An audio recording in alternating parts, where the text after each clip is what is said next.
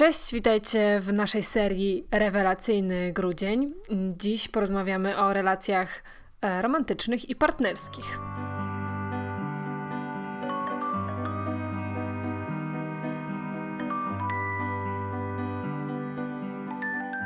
Na wstępie dziękujemy naszym partnerom tej serii, czyli e, Lekko CBD i Wellbe.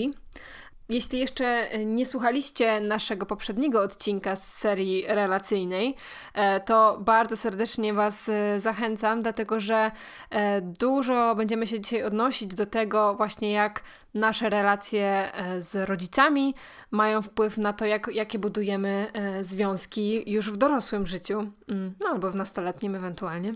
E, okazuje się, że to połączenie jest całkiem znaczące. Także nadróbcie sobie, jeśli jeszcze nie słuchaliście lub słuchałyście. A zanim przejdziemy do tego odcinka, to zaczniemy od rundki. Klawo, powiedz, z czym zaczynasz? Myślę, że ja będę miała y, dużo prywaty w dzisiejszym odcinku, bo wszystko, z czego się przygotowywałam, od razu przepuszczałam przez swój filtr. Ale z czym zaczynam, to pomyślałam sobie o takiej ciekawostce. Już i tak wszyscy wiemy, że Facebook nas inwigiluje, Google nas podsłuchuje, e, Alexa w każdym domu i tak dalej, no nie? Ja nie znam nikogo, kto ma Alexa. W Stanach jest super popularny. No ale co chciałam powiedzieć? Raptem w zeszłym tygodniu rozmawiałam z moją siostrą, e, która myślała, że wpadłam w epizod maniakalny, kiedy e, zaczęła mi mówić o wyprawie na Kilimandżaro jeszcze wcześniej myślałam o innej wyprawie, no a potem rozmawiałam też z tobą e, i z kilkoma innymi osobami i tak long story short, popatrzyłam wczoraj czy przedwczoraj na Instagram, a tam zaczęło mnie śledzić konto Habari Adventure, e, wycieczki na Kilimandżaro w Tanzanii. Wow. Przypadek? No nie sądzę. No ja też nie sądzę. Myślę, że jesteś na radarze. Mam nadzieję.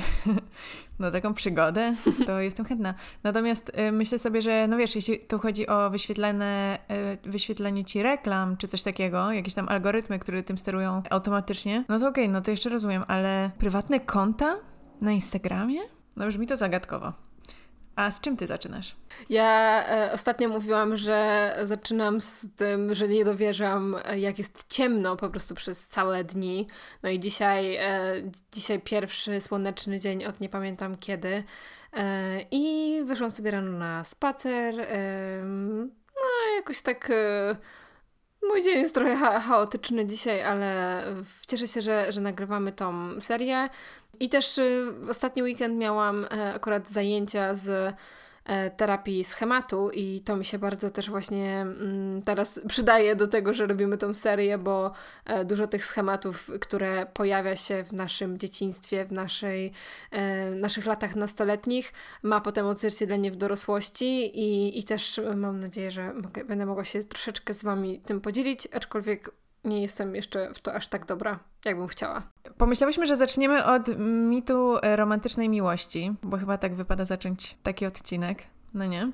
Jest też takie hasło y, przewijające się po internecie od kiedy pamiętam. Na pewno kojarzysz, że Disney. Księżniczki Disneya miały wpływ na to, jak postrzegamy związki w dorosłości?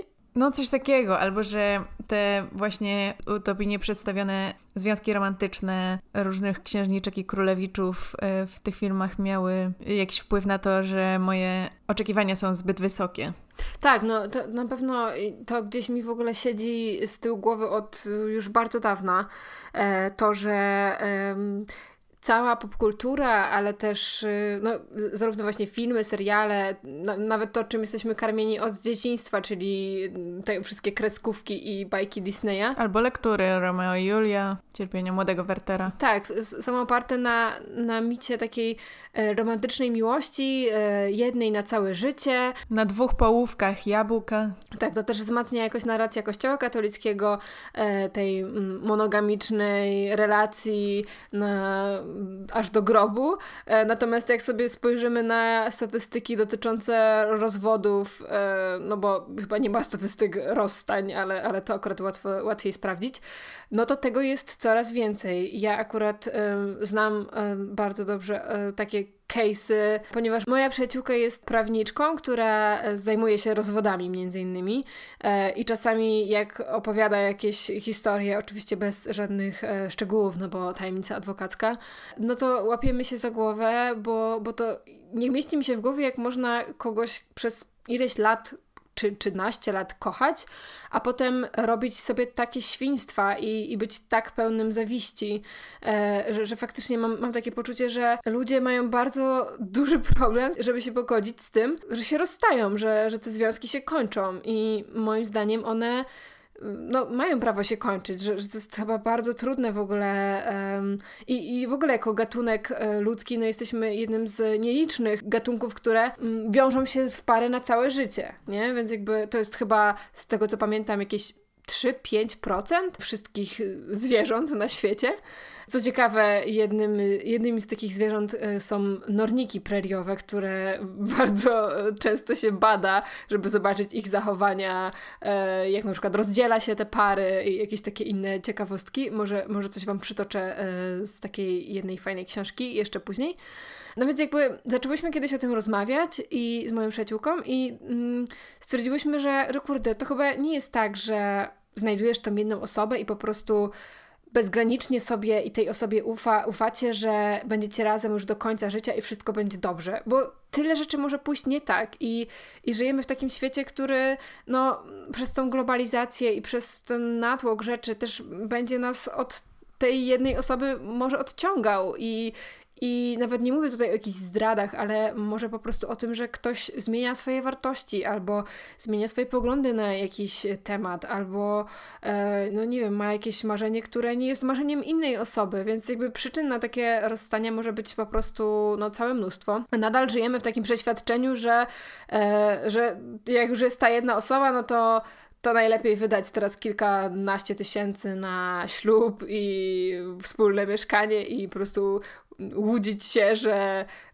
to już się nigdy nie skończy. No, i może to zabrzmi drastycznie, ale jakoś coraz ciężej mi jest w to uwierzyć. Tak, ale to też o czym mówiłaś, e, to są takie tematy, e, temat właśnie tego, że przecież nie zakładam, że się z kimś rozstanę, który pojawia się w momencie kiedy pojawia się temat intercyzy, no nie? Czyli takiej ochrony siebie i tej drugiej osoby przed właśnie tak. tą ewentualną walką w sądzie, bo w tej chwili, kiedy jesteś zakochana, kiedy wszystko idzie dobrze, nie zakładasz w ogóle, że coś może pójść nie tak, więc po pierwsze, po co ta intercyza, e, bo to oznacza, że nie ufasz komuś, po drugie, e, po, po co w ogóle, skoro i tak nigdy się nie rozstaniemy. No, tak jak powiedziałaś, te statystyki, no na przykład w Stanach Zjednoczonych te statystyki pokazują, że 50% ponad, chyba 51% małych małżeństw e, się rozstaje, 60 e, chyba 5% drugich małżeństw się rozstaje i chyba ponad 75% trzecich małżeństw się rozstaje, czyli im dalej, tym gorzej. Wow. E, natomiast to, o czym chciałam powiedzieć, nawiązać do tego, co powiedziałaś jako ostatnie, to to, że no właśnie, nawet nie chodzi o to, że osoby się zmienią, albo zmieni się ich pomysł na życie, albo to, co chcą robić, tylko wydaje mi się, że to jeszcze nawet wcześniej niż to, to wydaje mi się, że na początku, kiedy jesteśmy zakochani i zakochane i, i mamy jakiś pomysł i wszystko na, na życie z tą osobą drugą i, i wszystko nam się składa i ma sens, to nie myślimy o takich rzeczach, które rzeczywiście tworzą to wspólne życie. Myślimy tylko o tym, jakby o tych przyjemnościach, które tworzą taką e, relację romantyczną. Natomiast jako taka notatka zapisałam, że dlaczego sama miłość nie wystarczy, żeby mieć dobry związek? I myślę, że miłość jest y, bardzo ważnym czynnikiem, ale ciężko też taką miłość romantyczną, aktywną cały czas utrzymywać na dłuższą metę, bo nawet stąd się wywodzi to, to sformułowanie miesiąc miodowy, nie? Że jak osoby się poznają, to ten pierwszy pół roku do roku to jest ten taki miesiąc miodowy, gdzie wszystko jest ok, a potem y, otwierają nam się oczy na prawdziwe życie. No i właśnie, ważne są też rzeczy takie jak dopasowanie naszych stylów życia, no nie? Jeśli ktoś jest ekstrawertykiem i chce cały czas spędzać, y, nie wiem, swój wolny czas wychodząc gdzieś i bawiąc się z innymi ludźmi, druga osoba jest introwertykiem i chciałaby, żeby ta druga osoba z nią też siedziała w domu i spędzała czas tylko we dwójkę. Y, jeśli tego się nie uda dobrze rozpracować, to mogą być problemy, no nie? Albo na przykład to, że e, jedno z Was bardzo chce mieć dzieci, a drugie z Was już wie, że totalnie nie chce mieć dzieci. I widzi swoje, na przykład jedno z Was widzi swoje życie tak, że wychowujecie te piątkę dzieci, a drugie z Was w ogóle nie ma takiej opcji. Albo, że chce podróżować, zwiedzać świat i skupić się na tym jako główna rzecz, a ta druga osoba chce rozwijać karierę albo, nie wiem, budować stabilny dom. I tych podróży, mimo że lubi podróżować raz raz w roku na wakacje, z tych podróży takich miesięcznych czy z, z, kraju do kraju przez pół roku w ogóle nie brała pod uwagę jako jakiś pomysł na siebie, no nie? I tutaj pojawia się to, że trzeba bardzo dużo rzeczy przegadać i czy samo uczucie wystarczy wtedy? No, będzie wymagało bardzo wielu kompromisów. Tak, ale też wydaje mi się, że to jest możliwe, żeby stworzyć taką parę, taki związek, w którym Absolutnie. ta jedna osoba będzie podróżowała, bo to będzie może część jej pracy, czy po prostu e, wybór, a druga będzie siedziała w domu i, nie wiem, pracowała e, gdzieś w jednym miejscu, może poświęcała właśnie więcej czasu na rodzinę.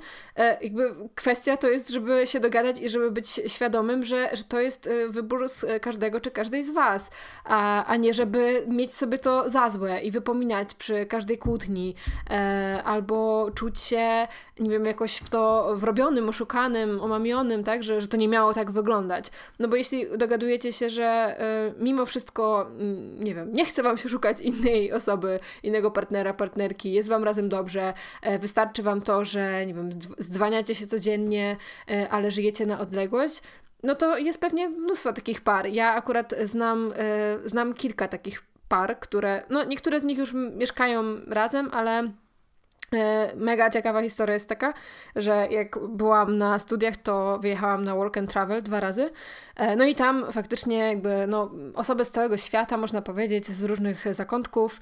Australia, Nowa Zelandia, Polska, Węgry, Meksyk, Stany Zjednoczone, Wielka Brytania, to były jakieś takie główne kraje.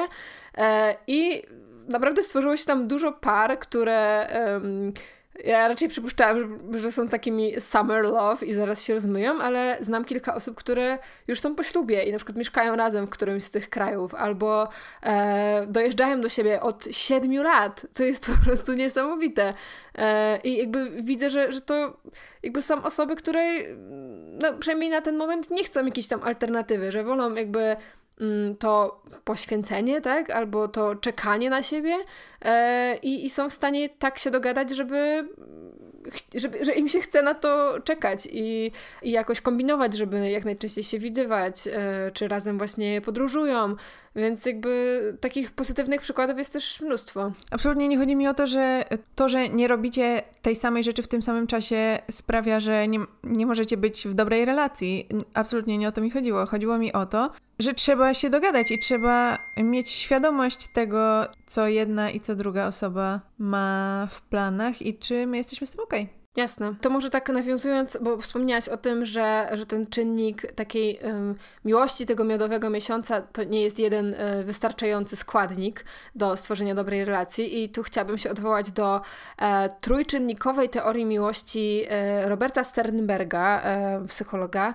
e, który wyróżnił m, takie trzy komponenty. E, to, o czym wydaje mi się mogło Ci trochę chodzić, to jest jeden z czynników namiętność, czyli właśnie ten te motyle w brzuchu, to, że nie wiem, chcesz cały czas być z tą osobą, chcesz się z nią całować, chodzić na randki, do łóżka i tak dalej. Natomiast nie jest to ten jedyny czynnik. Tej namiętności faktycznie najwięcej jest na tej początkowej fazie relacji i ona jakby dochodzi do takiego szczytowego momentu, jakbyśmy sobie wyobrazili taki wykres. E, ten wykres jest w ogóle w jednej z książek, którą też podlinkujemy w opisie. E, hashtag love, jak kochać w XXI wieku, e, doktor Olgi Kamińskiej. Także jeśli chcecie sobie doczytać, to zachęcam. No i faktycznie ta namiętność z, z czasem spada, co jest na, bardzo naturalną konsekwencją. E, natomiast e, innymi składnikami, równie ważnymi, e, jest intymność, e, która polega nie tylko na takiej intymności właśnie mm, jakoś cielesnej, romantycznej, ale na tym, że te osoby po prostu czują się ze sobą blisko, lubią spędzać razem czas, e, dzielą się swoimi e, wszystkimi informacjami. Tak naprawdę można to trochę porównać do, do, do, takiej relacji przyjacielskiej, tak? Tylko właśnie to może być ten komponent bardziej przyjacielski, a ta namiętność stwarza, że no jednak jest to coś więcej, nie? Natomiast e, trzeci e, czynnik, już ostatni, e, to zaangażowanie, czyli właśnie to zaufanie tej drugiej osobie, to, że my się chcemy starać mimo jakiejś przeciwności, mimo tego, że na przykład ta namiętność gaśnie, e, że możemy pracować nad różnymi problemami, kryzysami e, i tak naprawdę te wszystkie trzy komponenty e, powinny w jakiś sposób się mm, uzupełniać. One mogą mm, być w różnych punktach podczas tego związku, ale mówi się o tym, że jeśli one są trzy wszystkie jakby w takiej równowadze, to nazywa się uwaga, związek kompletny. I wtedy no, czujemy się tacy bardzo osadzeni w tej relacji, cieszymy się swoją bliskością e, i jak najbardziej właśnie chcemy, żeby to trwało. Mm, wydaje mi się, że to może być taki no, super moment, żeby właśnie podjąć decyzję, że chce się mieć razem dzieci, czy rodzinę, czy właśnie wziąć ślub. A, a to, co też zauważyłam, to, że niektóre pary decydują się na jakieś takie sformalizowanie tego jako oznaka ratunku, tej, tej relacji, że na przykład już jest mało tej namiętności, więcej jest tego, mm, tego takiego przywiązania do siebie e, i ktoś decyduje się, co po prostu słyszałam z jakichś prywatnych rozmów, że no jak już teraz się nie pobierzemy, to, to już nie ma innego ratunku, nie? Że takie... O, serio? Tak, no może dlatego, że pochodzę z mniejszego miasta i, i ten ślub jest czasem taką rzeczą oczekiwaną przez rodziców, czy, czy w ogóle takim, takim czymś, co... Ale ja chyba nie rozumiem, jakby to miało uratować sytuację. A w sensie, że się będzie trudniej rozstać? no być może, albo że po prostu e, jesteśmy jakby już na tym kolejnym etapie, nie? Na tym etapie takim finalnym, że teraz to już właśnie e, ciężej się z tego wymigać. Natomiast no nie wydaje mi się to mm, jakimś może... No nie za dobrze to brzmi. no faktycznie nie, nie wygląda, nie, nie wydaje się to być takim dobrym rozwiązaniem, no bo... Nie, nie, nie znajduję tutaj logiki. Ja, ja też nie znajduję tutaj za dużo logiki, bo wydaje mi się, że no jeśli coś jest nie tak, to należałoby najpierw może to jakoś rozpracować, może właśnie pójść na terapię par, albo po prostu pomyśleć nad naszymi wartościami. I, i to chyba kojarzy mi się z takim. Mm, no właśnie lękiem przed y, straceniem tej, tej ważnej osoby i, i takim lękiem przed odrzuceniem, że rozstanie się jest też w wielu środowiskach jest uważane za jakąś porażkę. E, no i kiedy tracisz właśnie ten, któryś z tych um, czynników, których, e, które jakoś no, sprawiają, że czujesz się dobrze i bezpiecznie w tej relacji, to, e, to czasami właśnie no, nadal w niej tkwimy, żeby tylko jakby pokazać sobie albo innym, że jest ok, mimo że nie jest i, i wcale nie musi być.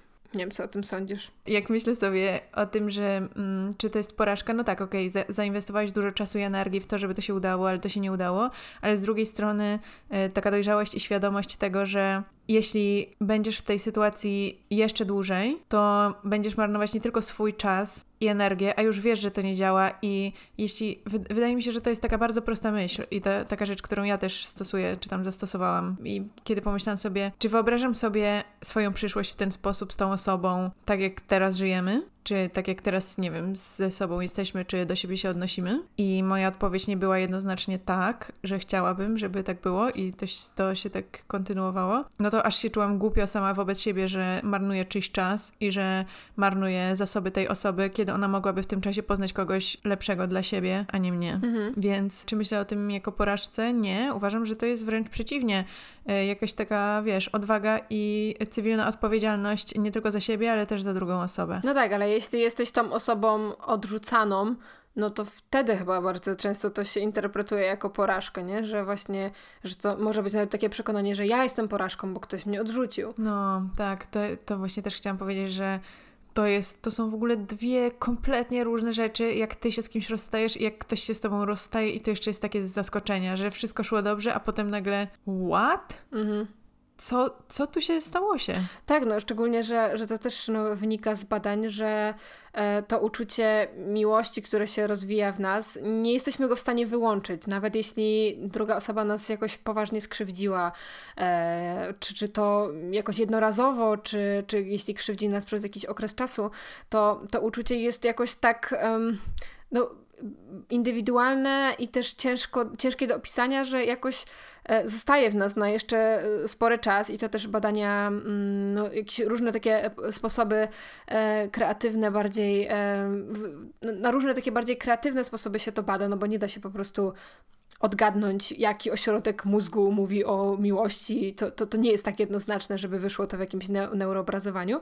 E, ale na przykład e, to, to, to, co ciekawe e, i może to jakoś niektórym osobom, które może przeżywają rozstanie, czy niedawno je przeżywały, to pomoże, że ten ból przy właśnie przy takim rozstaniu jest porównywalny z bólem takim fizycznym, jakbyśmy się skaleczyli, czy nie wiem, skręcili nogę. I, i nawet y, y, właśnie w książce Olgi y, było takie badanie przytoczone, w którym sprawdzano, czy osoby poczują się lepiej po zażyciu paracetamolu. I okazało się, że, że tak, on tak samo uśmierzał ten No ból. co ty? Oczywiście, no. Nie, nie wierzę w to. Zaraz to znajdę. Boże, to ja się mogłam kiedyś po prostu najeść paracetamolu. Ile by mi to zaoszczędziło? No tak, ale to też nie jest chyba dobrze, w sensie lepiej, nie, lepiej chyba nie, nie jeść go aż tak dużo. No ale to jednorazowe takie wydarzenie. No tak, i też y, bardzo często to gdzieś, to, to rozstania są tak trudne, bo nasz mózg jakby sam jest bardzo przyzwyczajony do tego, że kontaktujemy się z tą osobą na bieżąco, że jesteśmy, nie wiem, mamy jakieś zdjęcia w mieszkaniu, czy widzimy, nie wiem, posty na Facebooku czy Instagramie tej osoby. Ale ten kontakt to jest chyba to, z czym tak się ciężko jest rozstać. I tak ciężko jest zamienić to swoje życie, nie? Bo zdjęcia to wyrzucisz, posty to zablokujesz, ale to, że na przykład cokolwiek się dzieje, cokolwiek sobie śmiesznego pomyślałaś, albo nie wiem, do, doleciałaś z miejsca A do miejsca B, albo no cokolwiek, zobaczyłaś ładnego psa i wysyłasz to tej osobie. Jezu, nie wiem, czy inni ludzie też tak robią między sobą. Nie no, ja totalnie to rozumiem. No i wiesz, i wysyłasz to tej osobie y, w jakiejś formie inside joke'ów, czy tego, że ktoś po prostu zawsze ci mówił, ok, to jak wylądujesz, to daj mi znać, że wszystko ok. I potem nagle lądujesz kolejny raz samolotem i sięgasz po telefon, nie? I masz ten impuls, żeby napisać, ale wiesz, że nie możesz. Jezu, kogo ja mam poinformować o tym, że wylądowałam? Nikogo. E, tak, faktycznie e, to też e, czytałam w książce Olgi Kamińskiej e, i okazuje się, że mm, kiedy oglądamy na przykład właśnie zdjęcia albo pomyślimy sobie o tej okochanej osobie, e, aktywują się takie obszary należące do układu nagrody, co powoduje zwiększony przepływ e, dopaminy, czyli takie odczuwanie mm, przyjemności, takiego właśnie pobudzenia. no i nasz mózg zapamiętuje, że to doświadczenie jest niezmiernie przyjemne, chce tego więcej. tak właśnie działa ten, ten rytm dopaminowy. Mm, no ale jeśli się zorientujemy, że e, zaraz, ale przecież już zerwaliśmy z tą osobą, no to wtedy tym bardziej jest nam przykro i orientujemy się, że już właśnie nie możemy się z tą osobą czymś podzielić, bo umówiliśmy się, że na przykład dajemy sobie przerwę i nie odzywamy się do siebie. Mm, więc jakby w konsekwencji ten mózg pozostaje na takim dopaminowym głodzie, czyli trochę tak jakbyśmy e, odstawiali jakiś narkotyk albo jakąś używkę, papierosy i, i to faktycznie no, bardzo ciężko może być coś takiego po prostu odpuścić. Najlepiej chyba zająć się czymś innym, czymś konkretnym, żeby te myśli same się nie nasuwały. Odwracanie uwagi i zajęcie się czymś innym, tak już wiecie, mój sposób na wiele y, smutków i trosk. A teraz kilka słów o partnerach naszej serii Rewelacyjny Grudzień. E, pierwszy z nich to Lekko. Lekko CBD to firma tworząca olejki CBD, ale też różne inne miłe rzeczy, takie jak kule do kąpieli albo kadzidła. Tak, to też może być pomysł na prezent. Ja akurat jestem fanką olejków z kurkuminą. E, ma ona przyjemny smak i kurkumina ma też super właściwości zdrowotne. E, ale też uwielbiam kadzidła, kojarzą mi się one z wyjazdem jogowym i jak tylko je zapalam, to ten zapach um, czuję się jakbym była na Warmii. Na Warmii czy na Bali? No ja akurat wąchałam ich na Warmii, ale okej. Okay. Z kodem można zwariować, pisane razem dostajecie aż 25% zniżki na wszystko i darmową e, dostawę. To jest kod tylko dla naszych słuchaczy i słuchaczek, więc zapraszamy Was na www.lekkocbd.com. drugim naszym partnerem, którego może już znacie, jest wellbe.pl, e, czyli platforma psychoterapeutyczna, której ideą jest zapewnienie Ci wsparcia wtedy, kiedy tego potrzebujesz i gdziekolwiek jesteś. Jeśli zmagasz się z trudnościami z obszaru zdrowia psychicznego albo szukasz rozwoju osobistego, to Wellbe połączy Cię z wykwalifikowanymi specjalistami zdrowia psychicznego z obszaru psychoterapii, psychodietetyki, seksuologii i różnych innych. W Wellbe możecie umówić się na wizytę online albo stacjonarną w gabinecie. Możecie też liczyć na bezpłatne, organizacyjne i psychoedukacyjne wsparcie opiekunów terapii, którzy doradzą, jakiego specjalistę wybrać, e, jakiego nurtu specjalisty szukać, czy jak przygotować się do wizyty. Zachęcamy Was do zaobserwowania Instagrama Wellbe. Tam znajdziecie bardzo dużo fajnych psychoedukacyjnych treści, a także informacji o nadchodzących webinarach albo innych ciekawych wydarzeniach. Po więcej szczegółów na temat platformy i jej usług udajcie się na stronę wellbe.pl. Mamy też dla Was świąteczny prezent od Wellbe e, z kodem XMAS. E, znajdziecie go w opisie odcinka. E, macie 40 zł zniżki na pierwsze trzy spotkania z terapeutami Wellbe. Myślę, że warto korzystać, tym bardziej w tym intensywnym okresie. Ale tak nawiązując jeszcze do, e, do tych rozstań, bo nie, nie chciałyby się chyba tylko na nich pozostać, e, ale zanim... No właśnie, tak jakoś w, weszłyśmy w te meandry zbyt szybko. Tak, ale zanim, zanim jeszcze przejdziemy dalej, to chciałabym nawiązać do schematów, o których mówiłam w poprzednim odcinku. To jest e, mm, więzi przywiązania mm, bezpieczna, lękowa, unikowa czy zdezorganizowana. One oczywiście również będą miały swoje odzwierciedlenie w tych relacjach, jakie tworzymy.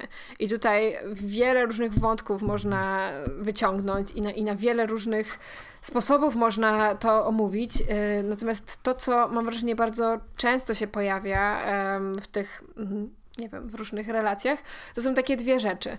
E, lęk przed bliskością, rozumiany jako taki lęk przed zaangażowaniem się, właśnie wejście w ten trzeci etap tego zaangażowania, albo lęk przed odrzuceniem, czyli jeśli już jesteśmy w jakiejś relacji, to będziemy się jej trzymać mimo jakichś właśnie niepowodzeń, ponieważ to odrzucenie kojarzy się na przykład z odrzuceniem przez rodzica i to niekoniecznie w taki mm, sposób bez, bezpośredni, że y, nie wiem, rodzice nas zostawili i wylądowaliśmy w jakiejś rodzinie zastępczej czy, czy domu dziecka, tylko odrzucenie na takim poziomie emocjonalnym, czyli rodzice, którzy poświęcali nam mało czasu, e, rodzice, którzy woleli imprezować zamiast się z nami bawić czy zajmować się jakoś nami, rodzice, którzy spędzali większość czasu w pracy i, i wymagali od nas y, również jakichś y, efektów. To, to często są osoby, osoby takie perfekcjonistyczne, które e, wiedzą jakoś podświadomie, że tylko bycie najlepszym, najlepszą e, pozwoli na to, żeby zasłużyć na, na czyjeś uznanie, na szacunek, na tą miłość właśnie. Natomiast te, ten lęk przed bliskością, e, to też tutaj polecam, mm, w zasadzie mam trochę taki love-hate relationship, haha, z tą książką, ale jest właśnie książka o tym tytule niemieckiej psycholożki Stefanie Stahl, która jest, w sensie mam do niej wątpliwość co do niektórych y, fragmentów, natomiast sama jakby sam pomysł opisania tego lęku przed bliskością jest jak najbardziej sensowny. I to są takie osoby, które często, jak robi się już e, poważnie, e, najpierw właśnie zasypują nas tą swoją e, miłością, tą namiętnością, spędzaniem czasu każdej chwili razem. Natomiast jeśli przychodzi do, tej, do tego elementu zaangażowania i na przykład nie wiem, wprowadzenia się do siebie, czy założenia rodziny, to takie osoby będą się wycofywać, ponieważ będą no, oczekiwały, że tak bliska relacja, takie zaangażowanie przyniesie im jakieś e, zranienie. I, i to, to również jest oczywiście wyciągnięty wniosek na podstawie e, tego doświadczenia jakiejś emocjonalnej deprywacji rodziców, e, tego, że, że ta bliskość oznacza coś zagrażającego, coś niebezpiecznego, coś, co jest bardzo łatwo, łatwe do stracenia. I, i, i te schematy pojawiają się w relacjach. Wiem to jakby z gabinetu swojego, czy, czy jakichś rozmów z koleżankami, kolegami po fachu. E, no bardzo często. I, i faktycznie tutaj cała mm, działka tej terapii schematów, która no niestety nie jest aż tak dostępna i aż tak popularna, e, właśnie tym się zajmuje. To też chodzi o to, że mm, chyba te schematy znane z domu potem w relacjach romantycznych, jako takich kolejnych e, bliskich, bardzo bliskich relacjach, po prostu powielamy, no nie? Czyli jeśli na przykład matka była jakaś taka unikowa, albo się na nas obrażała, albo była niedostępna, to potem mamy tendencję do tego, żeby wejść w relację romantyczną z osobą, która będzie dla nas dokładnie taka, no nie? Tak, albo będziemy po prostu e, do tego już jakoś tak e, przyzwyczajeni, że że mm, nie będziemy dali, nie będziemy dawali sobie samej czy samemu szansy na to, żeby znaleźć tą bezpieczną relację. Że to po prostu staje się jakimś e, standardem, który w sumie nie powinien być standardem, nie? Nawiązując jeszcze do teorii Younga, to najczęstszymi schematami nieadaptacyjnymi e, związanymi właśnie z odrzuceniem są właśnie porzucenie czy niestabilność, yy, czyli takie przekonanie, że wkrótce utracimy te osoby i trzeba jakoś być bardzo ostrożnym, szukać tego potwierdzenia, że wszystko jest ok. To, to mogą być takie osoby bardzo yy, niepewne właśnie w tych relacjach, także jeśli wchodzą w jakiś nowy związek, to będą oczekiwały tego zapewnienia, że, że się kochamy, że wszystko jest dobrze, yy, takiego, wiesz, głaskania, nie? Że, że cały czas muszę wiedzieć, że na pewno ty mnie nie odrzucisz. To ja byłam w takiej relacji. To Y, chyba nie, nie, nie było łatwe w takim razie. Mm, inny schemat to nadużycie, zwany też utratą zaufania, y, i taka osoba będzie przekonana, że inni ludzie y, w taki albo inny sposób będą go wykorzystywać. Czyli bardzo ciężko będzie się zaangażować w taką relację, bo jakby cały czas oczekujemy tego zranienia, właśnie. Wierzymy, że inni zawsze będą jakoś, mm, mogą nas wykiwać, pominąć i, i że my jakoś nie, nie, nie jesteśmy na tyle warci pełnoprawnej właśnie relacji. E, inny bardzo częsty schemat to emocjonalna deprywacja, e, czyli właśnie takie przekonanie, że nasze podstawowe emocjonalne potrzeby e, nie mogą być zaspokojone albo, mm, albo będą zaspokajane w taki niewystarczający sposób.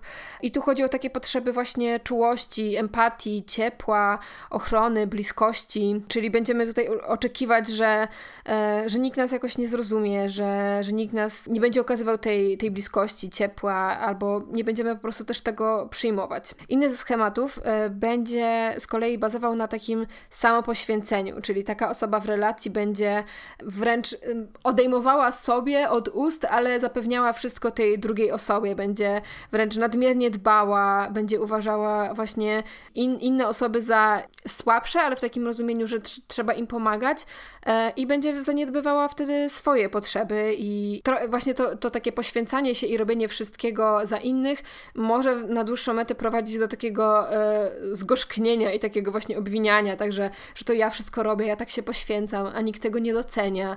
E, co oczywiście też może być, no, tak jak ostatnio mówiłyśmy, ja w sumie mówiłam, e, może być czymś zaobserwowanym e, też właśnie przez rodziców, także na przykład jeden rodzic był taki poświęcający się, to też w takim modelu matki Polki, e, właśnie osoba, która zostaje w domu, nie pracuje, wychowuje dzieci, robi wszystko, a potem e, no, jest jej ciężko, co jest naturalne i w cudzysłowie narzeka na to, nie? Więc to chyba też taki częsty schemat. A skoro mówisz, że ta e, terapia schematów nie jest powszechna i popularna, a jest to jakiś tam najlepszy sposób, żeby wpłynąć na siebie i zmienić te schematy, to czy da się to załatwić jakoś, czy dobrze, terapią psychodynamiczną albo poznawczo-behawioralną, bo takie są najpowszechniejsze, albo jakieś DIY, coś, że możesz zrobić samemu w domu? Znaczy ogólnie terapia schematów nie jest e, jakby osobnym nurtem terapeutycznym, to jest też coś, jeśli ja bym chciała się w tym szkolić, to muszę mieć już certyfikat terapeuty, żeby jakby zrobić sobie takie szkolenie ona chyba trwa dwa lata, z tego co, mm, z tego co słyszałam, ale no jakby w moim szkoleniu terapeutycznym mamy elementy tej terapii i, i, możemy oczywiście wykorzystywać jakieś ćwiczenia, czy, czy samą tą teorię e, do lepszego zrozumienia, ale no wiadomo, że wymaga to też e, ogromu wiedzy i praktyki. E, tych schematów jest tam kilkanaście, do tego dochodzą tryby wczesnodziecięce, co, co jest jakby naprawdę dość do, grubą podstawą, ale co ciekawe, ta terapia właśnie czerpie mm, z teorii przywiązanej rozwiązania, czyli tej bardziej psychodynamicznej części, e, z poznawczo-behawioralnej e, teorii, mm, właśnie szczególnie e, przekonań podstawowych, ale też czerpie z terapii gestalt i tutaj dużo takich ćwiczeń wyobrażeniowych, wizualizacji się pojawia, więc to jest takie bardzo szerokie, szerokie narzędzie. Natomiast no, e, fajnie, że wspomniałaś o tym DIY, bo faktycznie e, też na rynku mamy wiele książek, które są oparte na tej terapii e, i to między innymi z wydawnictwa GWP. Relacje na huśtawce, taka, taka pozycja, albo emocjonalne pułapki przeszłości są oparte właśnie na, na, tych, na tej terapii i, i w formie takiego zeszytu ćwiczeń można też sobie fajnie samemu poradzić. Znaczy wiadomo, że to nie zastąpi tej relacji z terapeutą i, i możliwości wygadania się, ale, ale zawsze to, to coś, czego można spróbować. Kolejnym tematem, który już poruszałyśmy w odcinku z Agnieszką Szerzińską, y, są języki miłości. I ja później jeszcze korygowałam swoją wypowiedź, więc to będzie trzeci raz, kiedy o tym mówimy. I to powiedziałabyś, że to jest parapsychologiczny temat? W sensie, że to jest taki test, jaką pizzą jesteś i tam te wszystkie i, IN, y, jakieś INT, J, myślnik A. Nie, nie wchodźmy w to. Znaczy, na, na pewno nie jest to jakiś e, rzetelny psychologiczny test, chyba, no bo on powinien, takie testy zupełnie innymi prawami się rządzą, są e, standaryzowane, mają jakiś tam swój rozkład i tak dalej. Przede wszystkim nie są dostępne w internecie, tak. no nie?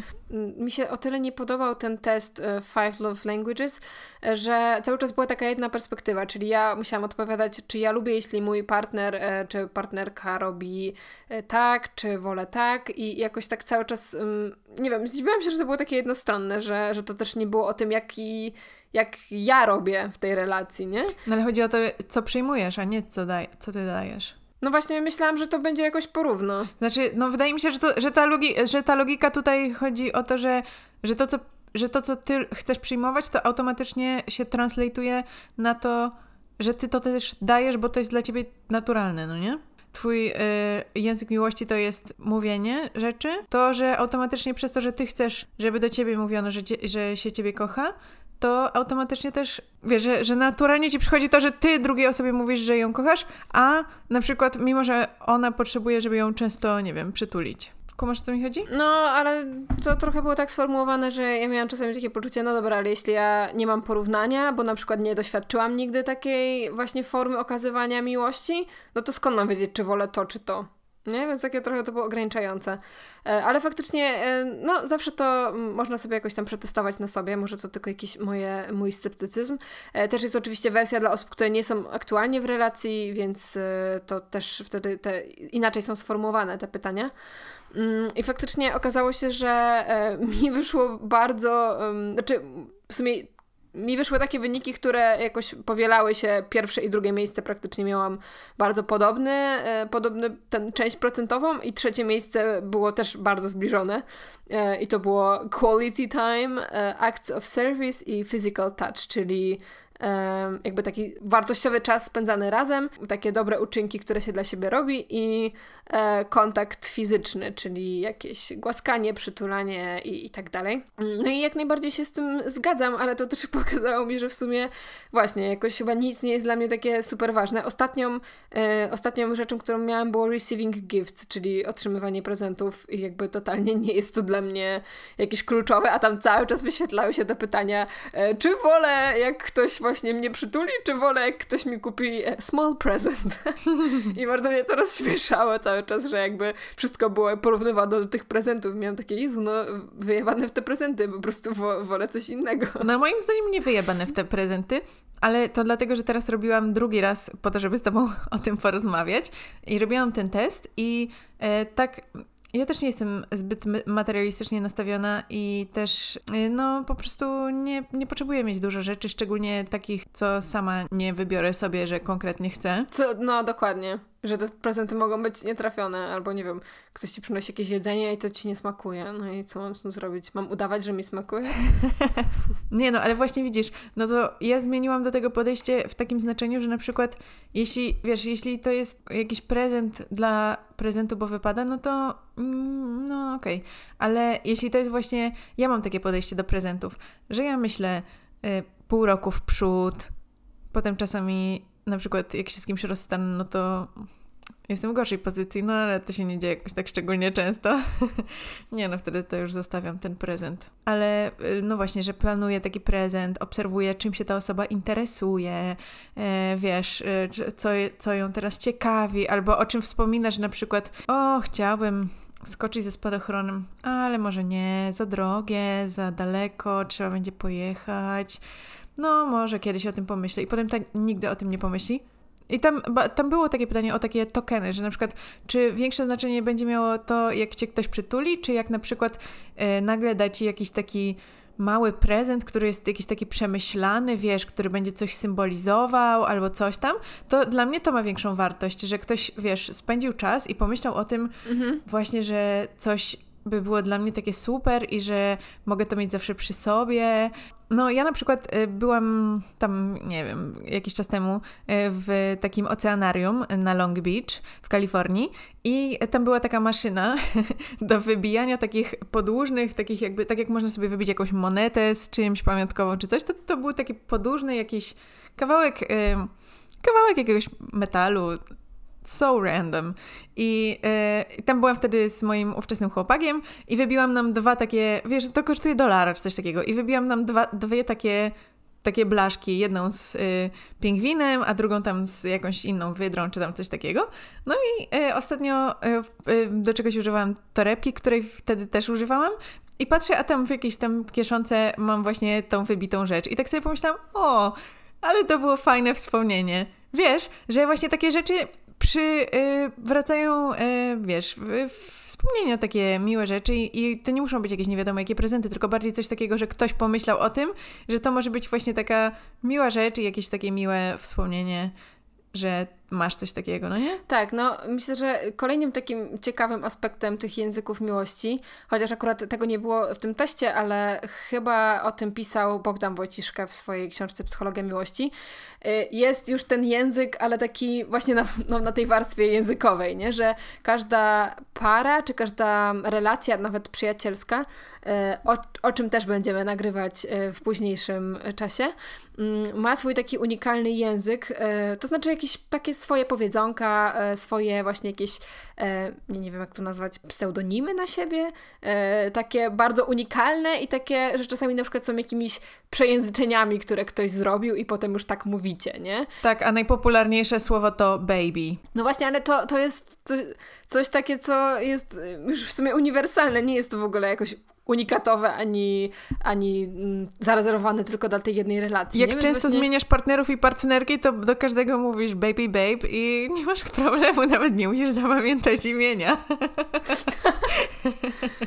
nie no, ja, ja akurat jestem właśnie mega fanką takich, um, takich powiedzonek i nawet swoimi przyjaciółmi mam jakieś takie głupkowate pseudonimy, których używamy jakoś sporadycznie, ale zawsze to budzi takie moje poczucie, że że o, że to jakby ktoś pamięta na tyle, żeby się pofatygować, żeby nie powiedzieć do mnie Ania, tylko jakimś takim przezwiskiem śmiesznym. No więc jakby dla mnie to też jest taka oznaka czułości, jak um, właśnie można przez jakieś um, takie właśnie inside joki, czyli takie jakby żarty, które tylko ty i ta druga osoba kumacie, jak można się komunikować um, no, na taki alternatywny sposób. Jak z obcymi. Tak, jak z E.T. W ogóle, Jezu, jaki to jest bogaty temat. To mogłybyśmy tak nagrywać o tym piątą godzinę, bo to jest tyle rzeczy do poruszenia, ale taką jedną, którą ja tutaj dopisałam do naszej listy.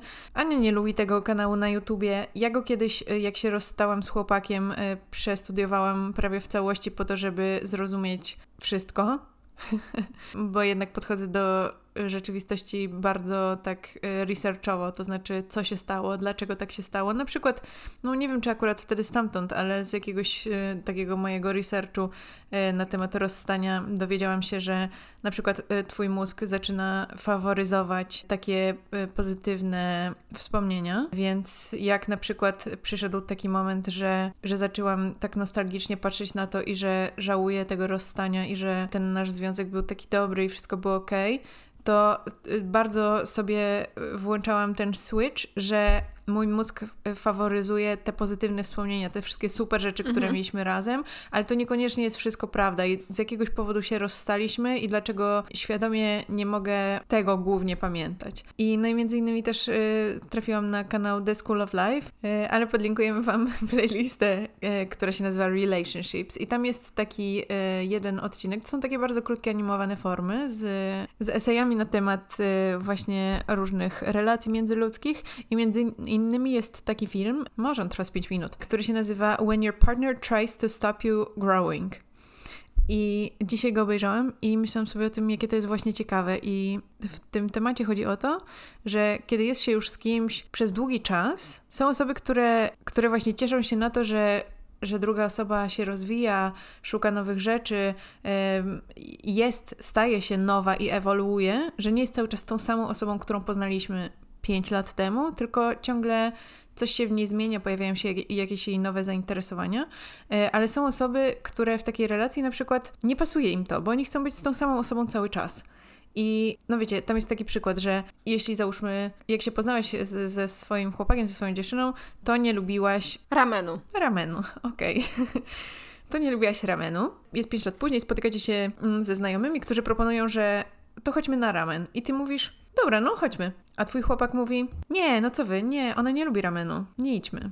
I ja byłam i w relacji jednej, i w relacji drugiej, czyli w takiej, w której ktoś bardzo promował to, żebym się rozwijała, że chciał, żebym robiła nowe rzeczy i wręcz pod, popychał mnie do tego, do tego, żebym stawała się coraz ciekawszą wersją siebie. Tylko ja byłam wtedy zbyt mało taka pewna siebie i samoświadoma, mimo że wtedy oczywiście, że tego sobie nie, nie myślałam, żeby to wystarczająco wykorzystywać. I żeby rzeczywiście, znaczy, myślę, że wykorzystywałam to w takim stopniu, w jakim wtedy umiałam, ale żeby rzeczywiście właśnie wykorzystywać to tak po całości, że mam e, wsparcie, które promuje mój rozwój, wzrost, zmiany we mnie. Tylko właśnie trochę byłam przywiązana do tego, że, że tak jak jest. A później natomiast ta sytuacja się zamieniła i ja byłam osobą, która właśnie promowała rozwój i chciała, żeby rzeczy się zmieniały i tak dalej, i tak dalej, a byłam w relacji, w której właśnie osoba mówiła, nie, no nie idziemy z wami na ramen, bo ona nie lubi ramenu, nie? A, a ja może w mojej głowie już byłam na takim etapie, że nigdy nie lubiłam ramenu, ale w sumie to dlaczego nie? No nie? Albo teraz y, jestem taka, ale w sumie to chciałabym być taka. A ktoś ogranicza cię w taki sposób i wiesz, i nie chce ci dać być kimś innym niż, niż jesteś, nie? Czyli taki e, protekcjonalny typ. Protekcjonalny to z jednej strony, ale z drugiej bardziej myślę sobie o tym takim, że ktoś jest po prostu na tyle lękowy, że się boi, że jak ty się rozwiniesz za bardzo, to sobie znajdziesz kogoś lepszego, albo pójdziesz w jakimś kierunku i ta osoba nie będzie cię mogła dogonić. E, tak, rozumiem, że ten ramen to jest przykład, ale to tak samo mogły być jakieś e, kolejne studia, albo właśnie, nie wiem, jakiś kurs, który cię kształci w jakimś wyprowadzka do innego kraju. Tak, czyli takie, takie dość duże rzeczy i faktycznie e, no, taka oznaka, że jeśli czujesz, że ty i twój partner czy partnerka ze sobą rywalizujecie e, i w jakimś w jakiś sposób y, jesteś porównywana czy porównywany, na przykład, nie wiem, kto ile zarabia, albo właśnie kto jak dobry jest w swojej pracy, no to to jest chyba czerwona flaga. Tak, i w sumie o tych czerwonych flagach to jeszcze mogłybyśmy nagrać osobny, osobny odcinek. odcinek. ale takie, takie rzeczy, które na pewno chciałam jeszcze zażyć, to takie rzeczy, których ja się nauczyłam i z których zdałam sobie sprawę już po jakichś rozstaniach, to na przykład też między innymi to, żeby zawsze słuchać swoich bliskich osób. To jest jedna z najmądrzejszych rzeczy, które sobie pomyślałam chyba w życiu. Oczywiście, jeśli masz zdrowe relacje i, i taką zdrową sytuację, no nie, e, to, to twoja rodzina i twoi przyjaciele, jako najbliższe ci osoby, nie będą chciały dla ciebie źle, bo nie mają w tym interesu żadnego. Więc jeśli przyjaciele czy, czy rodzina adresują, że coś w twoim związku, w którym jesteś romantycznym, jest nie tak, że na przykład widzą, że jesteś źle traktowana, traktowany, albo że osoba ma na ciebie toksyczny wpływ, albo że izoluje cię od innych ludzi, to moim zdaniem bardzo warto brać to pod uwagę i zastanowić się kilka razy, zamiast zbywać to myśleniem, że odczepcie się, dlaczego wy się nie cieszycie z mojej miłości? Bo to może w ogóle nie o to chodzić, bo bliskie nam osoby chcą naszego szczęścia, tylko mogą widzieć trochę więcej niż my, kiedy jesteśmy trochę zaślepieni tylko tym uczuciem. I warto się tego słuchać naprawdę. To też jest często taki problem, że właśnie w jakichś toksycznych relacjach, czy właśnie mm, takich przemocowych wręcz, że jeśli tracimy, że jeśli my nie mówimy o tym, że coś złego się dzieje w naszej relacji, bo mamy albo mamy jakieś wątpliwości, nie rozmawiamy na ten temat z przyjaciółmi, e, czy z rodziną, czy z jakąkolwiek inną osobą, to tak naprawdę nikt nie wie, co tam się dzieje. A i też łatwiej wtedy nam prze, przegapić taki moment, w którym już jakaś granica zostaje przekroczona, nie? E, czyli na przykład jeśli nie mówimy, że się kłócimy z partnerem, a za jakiś czas on na przykład nas uderzy albo właśnie czegoś zabroni, no to, to to już się będzie tak zbierało, że potem takiej osobie też może być wstyd przyznać się innym bliskim, że żyje w takiej relacji, nie? E, więc moim zdaniem to jest bardzo ważne, żeby mieć taką przeciwwagę i żeby rozmawiać o swoich relacjach z, ze swoimi przyjaciółmi, ze swoimi innymi bliskimi, czy nawet, nie wiem, ze znajomymi z pracy, jak już, jak już nie mamy komu powiedzieć. Żeby ktoś wiedział, co się u nas dzieje, ale też, żeby mieć takie Mm, żeby po prostu dzielić się czymś na bieżąco i widzieć, jaka jest reakcja danej osoby. I też wiem, że są niektóre osoby, które uważają, że że na przykład, y, no wiesz, takie powiedzenie trochę na zasadzie e, nie mów nikomu, co się dzieje w domu, nie? Czyli jeśli ty rozmawiasz o, na, o naszym związku, o naszej e, relacji, to znaczy, że nie wiem, nie jesteś w porządku, że obgadujesz e, tego partnera, partnerkę z kimś. Mhm. No uważam, że to dla naszego własnego bezpieczeństwa nie powinno być traktowane w ten sposób i właśnie fajne jest to dzielenie się i, i takie, jeśli przyjaciółka ci powie, że wiesz co, ale ten twój facet to się tak średnio za, zachowuje, albo ja bym uważał, uważała, czy, czy coś w tym stylu, no to, to jest też bardzo cenne coś takiego usłyszeć. E, no bo to może być, nas też skłonić do tego, żeby coś przegadać w tej relacji, żeby coś spróbować naprawić, żeby jakoś właśnie postawić granice, więc e, absolutnie myślę, że nie powinniśmy się zamykać tylko na te związki romantyczne, ale o tym pewnie też będziemy mówić e, w osobnym odcinku o przyjaźniach. Tak. Jak stworzyć dobry związek? To, co ja sobie tutaj wypisałam, Ania mówiła o trójczynnikowej teorii miłości, a ja niżej wypisałam e, trzy takie składniki dobrego związku długofalowego, czyli e, kindness, shared vulnerability i understanding, czyli e, taka uprzejmość, życzliwość sobie nawzajem, wspólnie dzielona między siebie czułość i zrozumienie. Nie no, to do, dobra, jakby zgadzam się, że to jedno z tych czynników nie da się przetłumaczyć na polski i ostatnio e, też dodawałam na swoim Instagramie takie nieprzetłumaczalne słowa, emocje. Vulnerability jest absolutnie tak pokrętne, jeśli chcemy to powiedzieć po polsku, bo to może być je, wrażliwość, to jest często tak tłumaczone w książkach, ale to jest też taka, takie odsłonięcie się, podatność na zranienie, czyli mm, no takie uczucie, które opisałabym, że w relacji nie boimy się być szczerą osobą, nie boimy się pokazać naszych uczuć, e, wystawiamy się na to zranienie, bo oczekujemy też jakiegoś otoczenia właśnie tą troską, opieką i bezpieczeństwem. Czyli no takie takie, takie nie umiem tego powiedzieć jednym słowem, ale takie vulnerability. Vulnerability.